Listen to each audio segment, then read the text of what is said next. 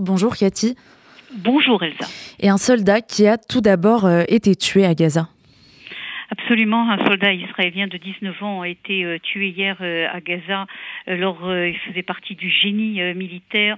Le porte-parole de Tsahal a expliqué qu'il s'agissait d'une opération ponctuelle de l'armée israélienne à l'intérieur de Gaza, non loin de la frontière avec Israël, pour récolter des informations sur les otages et pour préparer l'opération terrestre. Et la famille de ce soldat a été prévenue. Il y a eu également quatre autres soldats qui ont été blessés, dont un dans un état grave.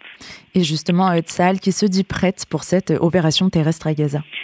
Absolument, mais il faut remarquer tout de même qu'il y a des informations qui sont qui semblent contradictoires. D'un côté, on a entendu hier le porte-parole de Tsahal parler très longuement de l'opération terrestre et dire en fin de compte le message Tsahal est prêt à opérer euh, à Gaza et à détruire la force militaire du Hamas. Et ce message d'ailleurs que l'on entend depuis plusieurs jours maintenant.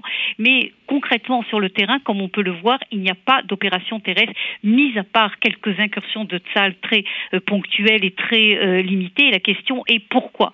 Et là, il y a énormément de commentateurs et d'évaluations qui sont de commentaires et d'évaluations qui sont faites. Une des évaluations, c'est que les États-Unis tentent de freiner euh, l'entrée euh, d'Israël à Gaza, sachant très bien qu'une entrée à Gaza risque de provoquer l'ouverture d'un nouveau front dans le nord. Et les États-Unis tentent pour l'instant, avant que Israël rentre à Gaza, d'essayer de calmer le jeu au nord. La deuxième raison possible, c'est qu'il y aurait actuellement, là également, il y a des rumeurs, des négociations pour libérer au moins une partie des otages, au moins les enfants, les femmes et les personnes âgées, qui expliqueraient qu'il y a que cette opération terrestre n'a toujours pas commencé.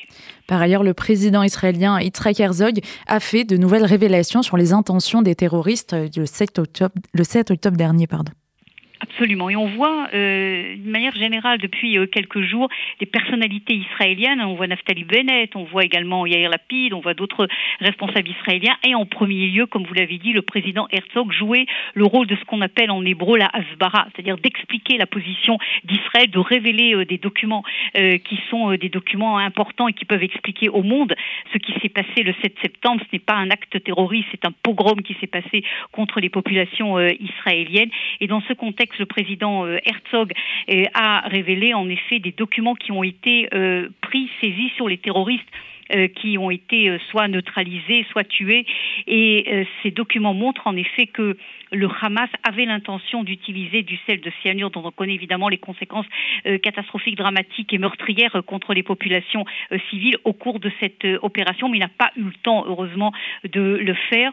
Et euh, dans les documents retrouvés, et c'est ce qu'a dit le président Herzog sur la euh, chaîne Sky News, il y avait des documents qui ressemblaient exactement mot pour mot aux consignes qui avaient été données lors des attaques de Daesh euh, contre les terroristes de Daesh. On voit de nouveau donc le lien direct entre cette opération de pogrom, de massacre menée par le Hamas et ce qu'a fait Daesh. Cette opération a été menée par des terroristes qui se sont euh, infiltrés en Israël le 7 octobre. L'un d'entre eux a été euh, neutralisé hier. Oui, ce qui est incroyable, que plus de deux semaines, hein, euh, Elsa, après euh, le début de euh, cette guerre et après cette infiltration terroriste, il y a toujours des terroristes qui se trouvent sur le territoire israélien, qui sont évidemment contrôlés, neutralisés, c'est l'objectif. Et là, on en a eu la preuve hier, juste à la frontière, au moment où ils tentaient de revenir à Gaza, les forces de Tzal ont repéré un terroriste qui faisait partie de ce qu'on appelle le commando du Hamas et l'ont arrêté. Il faut préciser que tous ces terroristes, très nombreux, il y a plus d'un millier, certaines évaluations donnent 2000, 2500 terroristes qui ont réussi à s'infiltrer sur le territoire euh, israélien, sans compter la population de Gaza également qui s'est infiltrée en Israël et qui a fait ce massacre. Le fait que beaucoup de ces terroristes soient actuellement aux mains des services euh, intérieurs de la sécurité israélienne permet évidemment de les interroger et d'obtenir des informations qui seront cruciales lors du début de l'opération terrestre. Et pour finir, euh, Cathy, qu'en est-il de l'aide humanitaire à Gaza? Côté l'aide humanitaire à Gaza, il y a eu deux convois euh, qui sont passés avec euh, chaque fois une dizaine de camions immenses. Hein. C'est pas un camion à chaque fois. Ce sont ces camions-là sont des camions, si vous avez pu voir, qui représentent 4-5 camions qui sont rentrés à deux reprises. Israël donc a donné euh, son feu vert avec l'appui, il faut dire, et la volonté des États-Unis d'appeler une aide humanitaire. Je vous cache pas, Elsa, que cette, cette aide humanitaire soulève un tollé énorme au sein de la population israélienne.